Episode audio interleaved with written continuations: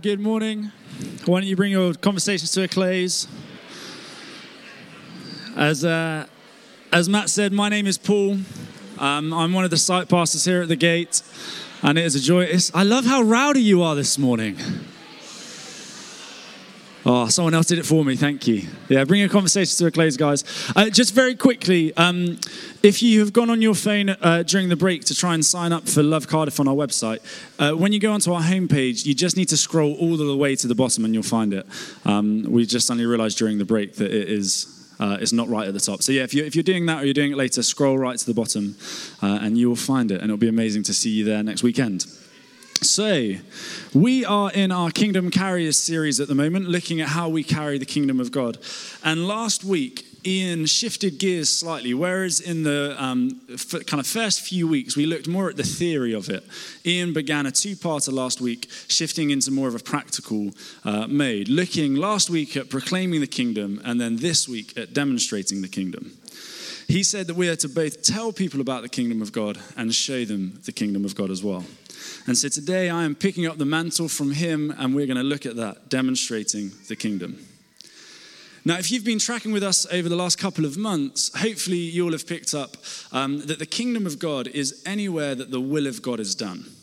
And so that's kind of what we're looking at and what we mean when we say the kingdom of God. And, and if the kingdom of God is wherever his will is done, then that means that we can show his kingdom in a number of ways. That we can demonstrate it by caring for the poor, that is right at God's heart by fighting injustice, by caring for the environment, which couldn't be more important than it is right now.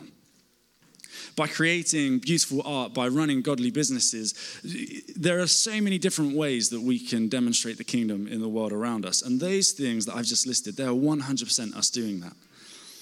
But when we read the, um, the scriptures, when we read the New Testament, it is really clear that when the kingdom of God breaks in, it comes in power, and there are signs and wonders that accompany them. So if you've got a Bible, open up with me to Matthew 10. Uh, the verses will come on the screen behind me. Uh, if you don't have a Bible, as Matt said, we would love to give you one, so head downstairs and pick one up afterwards. But we'll be in Matthew 10. Matthew's one of the Gospels. The Gospels are the accounts written about Jesus' life, they document his ministry. So once you're there, we're going to read verse 1 and then we're going to jump forward to verse 7 and 8. So Matthew 10, verse 1. Jesus called his 12 disciples to him and gave them authority to drive out impure spirits and to heal every disease and illness. And then it, it lists who the disciples are. And then in verse 7, he, this is Jesus' instruction to them as he sends them out. He says, As you go, proclaim this message the kingdom of heaven has come near. Heal those who are ill, raise the dead, cleanse those who have leprosy, drive out demons. Freely you have received, freely give. Jesus gave them the authority. And he said to them, Go and tell people about the kingdom and go and proclaim it by healing the sick, by casting out demons, through miraculous signs. Now, when we read through the, the scriptures, we find this time and time again that there's both the, the telling of the kingdom uh, and the showing of the kingdom through power. I'm just going to highlight a couple of them. Don't worry about turning with me because we won't look at them in depth. But in Matthew 4 23, Jesus went through Galilee teaching in their synagogues, preaching the good news of the kingdom and healing every disease and sickness among the people. When you read the gospel accounts, you find that Jesus is consistently and constantly healing people when he goes and preaches the kingdom. Then in Acts 3, this is the story about the early church. Peter heals a crippled beggar and then proclaims the message of the kingdom to those around who have witnessed. In Acts 8, we're told that Philip proclaimed the good news about Jesus in the city of Samaria and then demonstrated the power of the kingdom with miraculous signs. In Acts 14, we see Paul and Barnabas boldly sharing the gospel, and we're told that the Lord confirmed their message by enabling them to do miraculous signs and wonders in 1 Corinthians, which was a letter written by the Apostle Paul to the church in Corinth, he says this My message and my preaching were not with wise and persuasive words, gives me some hope today. But with a demonstration of the Spirit's power, so that your faith might not rest on men's wisdom, but on God's power. Later in that same letter, he says to them, For the kingdom of God is not a matter of talk, but of power, in chapter 4, verse 20. And then, right at the start of Acts, when Jesus is talking to his disciples, he says to them, just before he ascends into heaven, he says, But you will receive power when the Holy Spirit comes on you, and you will be my witnesses in Jerusalem, Judea, and Samaria, and to the ends of the earth. It's clear that when the kingdom of God comes, it comes with power. And that when that power comes, we can see miraculous signs and wonders. And as you read through the Gospels and the book of Acts, you'll find that most often the miraculous signs that we see are healing or demons being cast out of people. Now, they're by no means the only things. We see prophetic words, we see people speaking in other languages, we see uh, nature itself obeying Jesus' commands. But today I want to talk, as Matt said right at the start, about us looking at this idea of healing, that when the power of God comes, people can be healed. Now, as I mentioned healing, there'll be a, you know, a multitude of responses in the room. Some of us will be like, yes, that's amazing, love that, really up for it. Other, others of us in the room will struggle with the idea a bit more. Maybe we're here and it's an intellectual sort of problem that we have. In the West, we have um, quite a rationalistic, uh, a materialistic uh, worldview, and we're taught deductive reason, card hold facts. Card hold? Cold hard. Cold hard facts how we make decisions. What can I see? What can I touch? So, care for the poor, for example, is a demonstration of the kingdom that we can quite easily get on board with. It makes sense to us. It's like, yeah, that is something that should be done. I can really see how that benefits. I can kind of fit it nicely into a box. That's good. I can get behind that. But we struggle with the concept that someone could be ill, that we could essentially speak a few words and that person's illness could go away. It doesn't really make sense to us in our way of thinking. And we think, okay, we, we maybe haven't seen it, we don't quite understand how it works. So we conclude that maybe the Bible is it's an old fashioned book, written in a different time. You know, maybe just healing doesn't really happen. And that would be many of us in the room. But then there'll be those of us here who have a, a real struggle with the topic of healing because we have experienced it when it hasn't happened. Maybe that is that we are here ourselves and we have a long term illness that has maybe even been prayed for a number of times and healing hasn't come. And, and now we're kind of in this disappointment and in this wrestle with God of like, well, your word says that you heal. People talk about it from the front, but I'm still carrying this illness. What, what does that mean? Or maybe it's not that we've got the illness, but that we have prayed for someone, maybe someone that we love dearly, and they haven't been healed. Maybe even that you know, has resulted in their death. That for me, that, that was my story. So I have not always been, um, you know, kind of really behind healing. Grew up not necessarily around it being done very much. So kind of read it in the Bible and was like, that's kind of cool, but didn't really see it. Came to uni, began to kind of explore this idea of maybe God does heal and then had a friend, uh, a family friend, who was involved in a horrific hit and run car accident. Uh, and then kind of was in a coma. And what then followed was four months of me learning what I thought was like really praying, by, praying with faith, that scripture says, of praying for her healing. And each time that the prognosis got worse and that her condition deteriorated, I was like, Lord, I get it. I know why you have waited until now. Now it can only be you. So now bring your glory, Lord. Heal this lady. And she wasn't healed. She was a year older than me. And in April that year, she passed away. And what that did in me was bring this just like huge doubt that God was good, that He did heal, that my prayers made a difference. And this disappointment kind of sank deep into my soul. And so many of us will feel that disappointment. We might be in that season right now. And as we talk about healing today, I in no way whatsoever want to minimize your pain. What I love about God is that He is a God who feels. He doesn't invite us to pretend like we're okay when we're not. And so, if you're here and you are in that season of disappointment, in that season of struggle, know that He is a God who loves you and who cares for you. And know that it is okay to not be okay with the fact that a healing hasn't come. We, um, spoke and have spoken a lot about the now and the not yet of the kingdom of God, that sometimes we see the kingdom break in and sometimes we don't. Uh, and if this is a bit of a new idea to you, I would really encourage you to go back and listen to the first talk in this whole series by a guy called Derek Morphew, who is a guest speaker we had.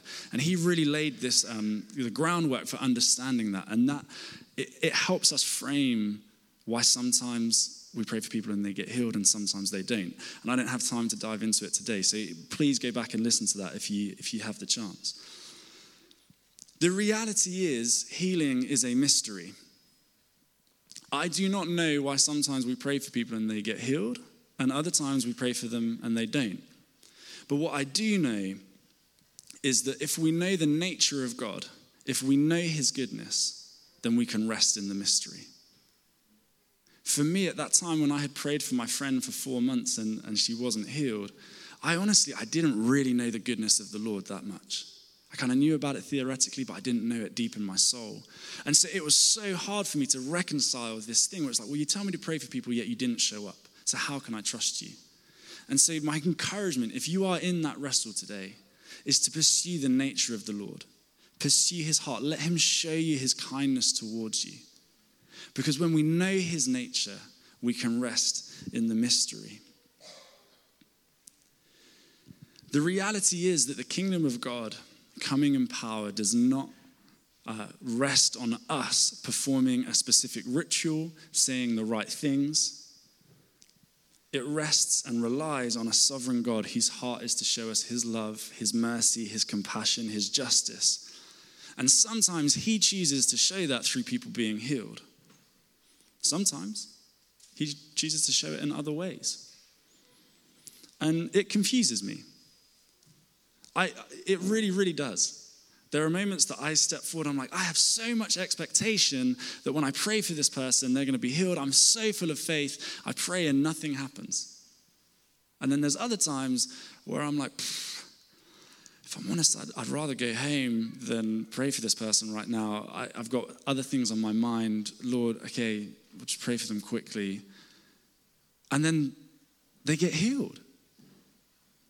It's, it's not on me. It's not on my faith. It's not on my expectation, which then confuses me because it's like, well, God, why didn't you show up when I was full of faith? And why did you show up when I wasn't? But when we know the nature of God, we don't rest in the confusion. We don't stay there. We go, okay, it's confusing, but I know that you're good. John Wimber, who um, uh, Ian mentioned last week, he's like the spiritual father of the vineyard movement of churches. He said uh, quite often that he had a file in his mind marked unknown that he was planning to ask Jesus to explain when he got to heaven. Frequently, he'd file away an incident or a question, a mystery even, with a wry smile.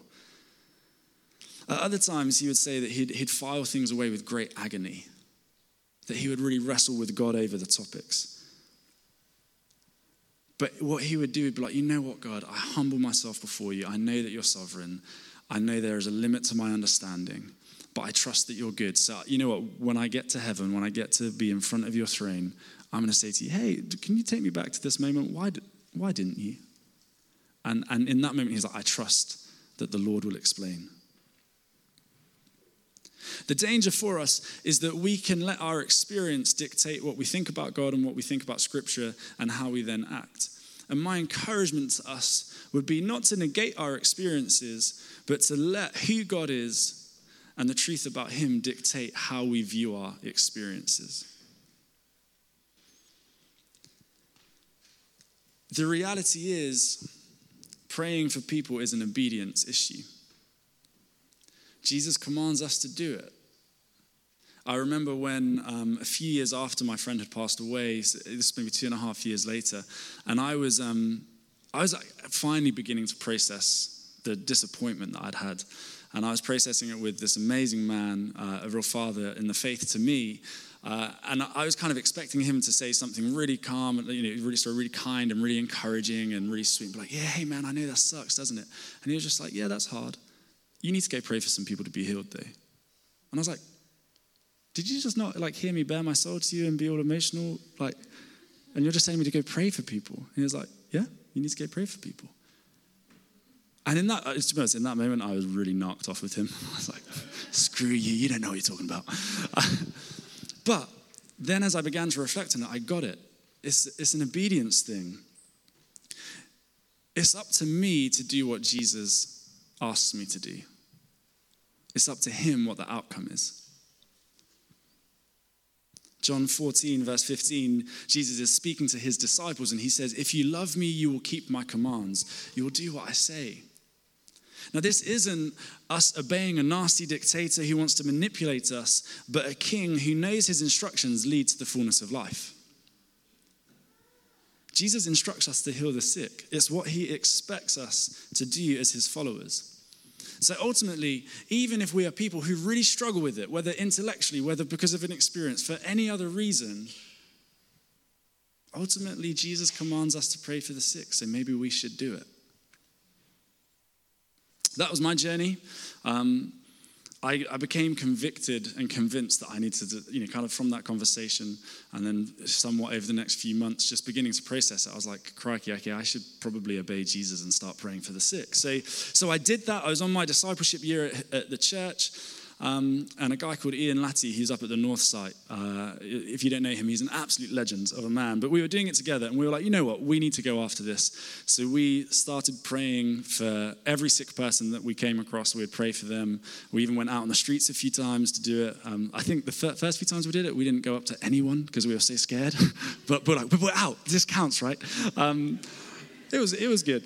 Um, it took us four months before we saw anyone healed. And I remember, I remember the moment we were uh, stood around this guy, and he had a heavy cold, and he'd had a cold for probably about two or three weeks. And it was one of those grace ones, you know, when like the snot's dribbling out, and he sounded grace, all of that kind of stuff. And we prayed for him, uh, nothing happened, and we prayed again, and nothing happened. And after seven or eight times of us praying and nothing happened, suddenly something happened, and instantaneously he was healed. And like I, I couldn't believe it. Like, before my eyes, his cold had gone, his eyes were no longer puffy, his voice had changed. And honestly, like, I was jumping around the room. I know when you read scripture, it's often the person who's healed that jumps around the room. But I was like, my, we've finally seen it. And it was one the, it was an undeniable moment. It's like, well, you haven't been, I, you know, been around this guy for the last couple of weeks. I was like, you haven't been putting the cold on. And now it's just gone. He was healed. And this is the reality that I then uh, began to see over the next few months and, and years I really pushed into it. I saw people healed instantaneously, miraculously. When I prayed for them, their pain went away. And that is bonkers, isn't it? It really is. You pray for someone, they've got, you know, I remember praying for my friend who had a bad back. And he's just said, oh, it's like someone turned a tap on and the, the pain just rushed out of his body. And I was like, that's so weird but it's really cool. And so what I began to have was this, this difficulty, whereas like my disappointment of a past season was being confronted with the reality that I was now seeing it. And I was like, well, I can't deny it. It does happen. There are stories from this community, many, many stories. Chris, who was leading worship uh, this morning, last summer, his knee, his knee got healed. In church, prayed for, knee healed, amazing. There's a, a, a lady called Kath. Um, we shared some of her story on the 10 year anniversary video we did back in September about her being healed from allergies. But just after we shared that video, we um, in leadership year, we prayed for her, and she had had a, a bad back for, I think it was about eight years at this point. And again, miraculously healed, all pain gone. It's like, what? That's so cool. And these are people in our community that you can go and chat to. You can chat to Chris afterwards and be like, Did your knee really get healed? You can ask him what it was like, what it was like before, what it was like after. People in our community, this happens. Now, as I share those stories, there will still be some of us in the room who are feeling cynical, and that's natural. My encouragement, if you are still feeling doubtful, feeling cynical, is to take this to the Lord, process it with Him, open yourself before Him, humble yourself before Him, and just go, you know what, God, I have a real problem believing this. Maybe I don't even know why. Because let's, let's look at it. The Gospels are full of people being healed. Jesus commanded his disciples and us as his followers to heal people. The New Testament then has lots of stories of being healed. Throughout church history, we didn't touch on it this morning, but in every generation of church, documents of people being healed. In our community, there are people being healed that you can go up to and check and verify yourself. And then, important, importantly, there's not a hidden agenda behind this. So I'm not saying, oh, hey, you know, Chris got healed, and if you tithe as much as Chris does, then you could get healed too. That's not the message. You know, many of us are really wary of it because sometimes it's like, well, oh, is the preacher bigging it up so that we are manipulated? No. It's only for the glory of God. And it's only because He wants to show us His love, His mercy, His compassion. So there's no hidden agenda behind it. And so, because of those reasons, as we go through them, it's like, well, maybe this does happen. And maybe we should be people who give it a go. Because what would it look like if everyone in our church caught this and started praying for people regularly to be healed? Not just inside the church, but outside the church as well. Think about it. Think about your work, your family, your friends. I don't. We've. I, th- I, think across all of the services, we've got about 600 adults, about 200 kids who would call this church their home. I think that's about right. Imagine if 800 people across Cardiff and the surrounding areas started praying regularly for the people in their lives and seeing them healed. Do you think that we'd start to see more salvation? Would our workplaces look different? Would our schools look different? Would our families change? Yeah. Because as people begin to get healed, they can't. You know, if someone gets healed, it's quite hard for them to deny the power of God.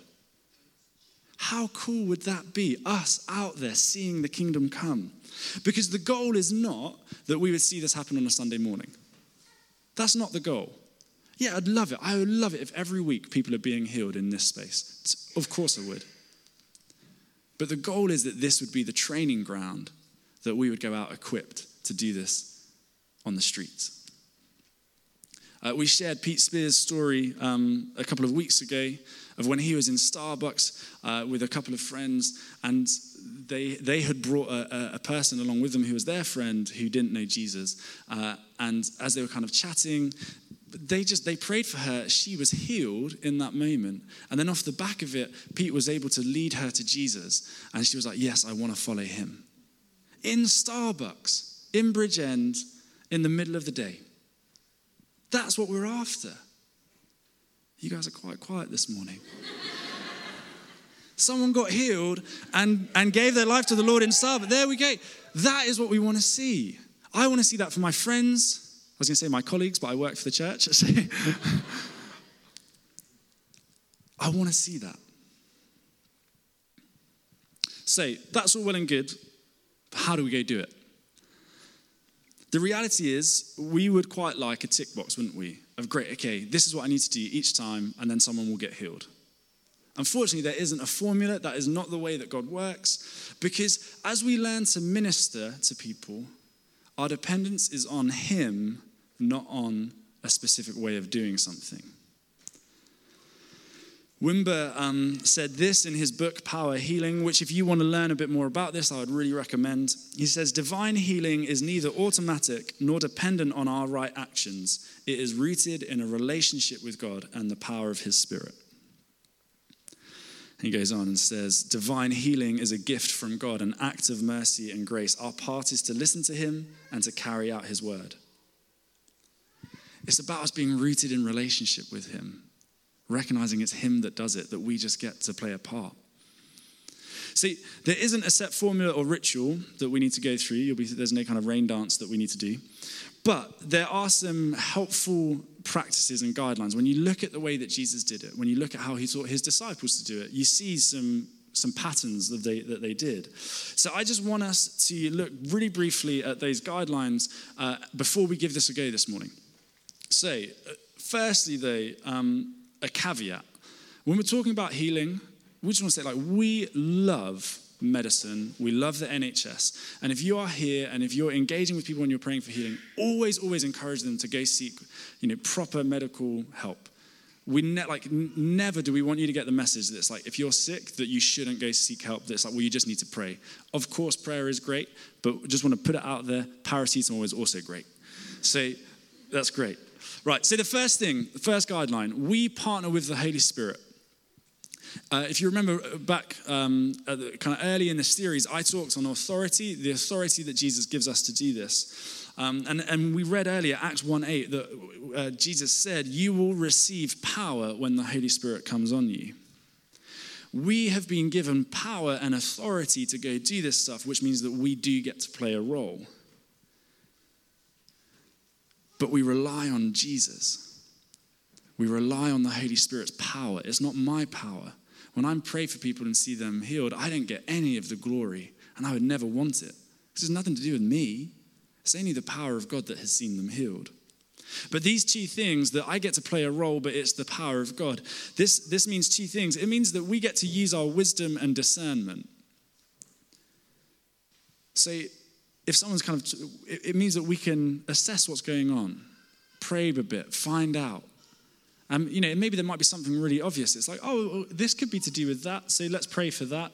That's not, I haven't, haven't had a word or a picture about that. That just makes sense. We'll go with that. That's great. Use your wisdom, use your discernment. But the other side of things is that we ask the Holy Spirit and we do seek prophetic words and pictures and intuitions of what the Lord is doing. Sometimes, um, we, we don't have loads of time to go into this, but sometimes, you know, physical problems are related to deep, like deep, maybe a, a sin issue or something that's been done to someone, like a, a psychological trauma. And so sometimes the Lord can give a prophetic word that's like, well, actually, this is the thing that needs to be dealt with. Wimber documents loads of, loads of moments of unforgiveness being the, the root of a physical problem. And actually, the issue is that they need to then be led through a prayer of forgiveness.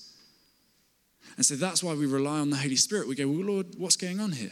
We just ask questions like, God, is, is there anything going on? What, what should I pray? We ask Him. The next thing is we, uh, we pray for the person not the condition. Again, Wimber used to say this when I pray for a person's healing, my goal is to leave him or her feeling more loved by God than before we prayed. It has to start with compassion. Yeah, it has to be giving the person dignity. It has to be uh, aware that this person might be carrying years of disappointment and not to go in brashly and just be like, in Jesus' name, be healed. Oh, yeah, oh, you've not been healed. Oh, okay, well, that was probably your lack of faith. On to the next person. That would be so inappropriate. So it has to be done with compassion, has to be for the person as a whole rather than just their only their, their injury. The next thing is that we listen. The danger is when we pray, we like to use loads and loads of words. And Jesus says in the Gospels, don't pray with loads and loads of words, thinking that you'll be holier. It's just great to listen, you know, and it, and it might be that as you begin to pray, you're just like, Holy Spirit, we invite you. And then you just say to the person, hey, we're just going to wait for a moment. Because it can be tough if, if you're like, well, they're expecting me to pray. If I stand in silence, they're going to get confused. It's, it's okay to wait. So you just let them know that. Wait on the Holy Spirit. So we listen to him, but then we also listen to the person. So we ask them questions, and we can ask them questions whilst we're praying for them. Like, hey, does it feel any different? Are you, are you, experiencing the Holy Spirit right now? Is this making sense? All of those kind of things. Again, don't be afraid to ask people questions whilst you pray for them. Next, we watch. This is a great tip for prayer generally. Pray with your eyes open.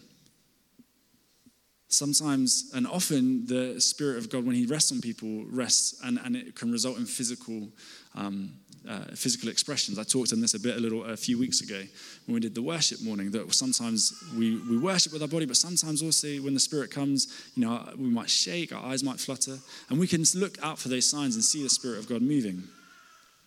And then lastly, we speak. So we do need to pray. We get invited to play a part in this.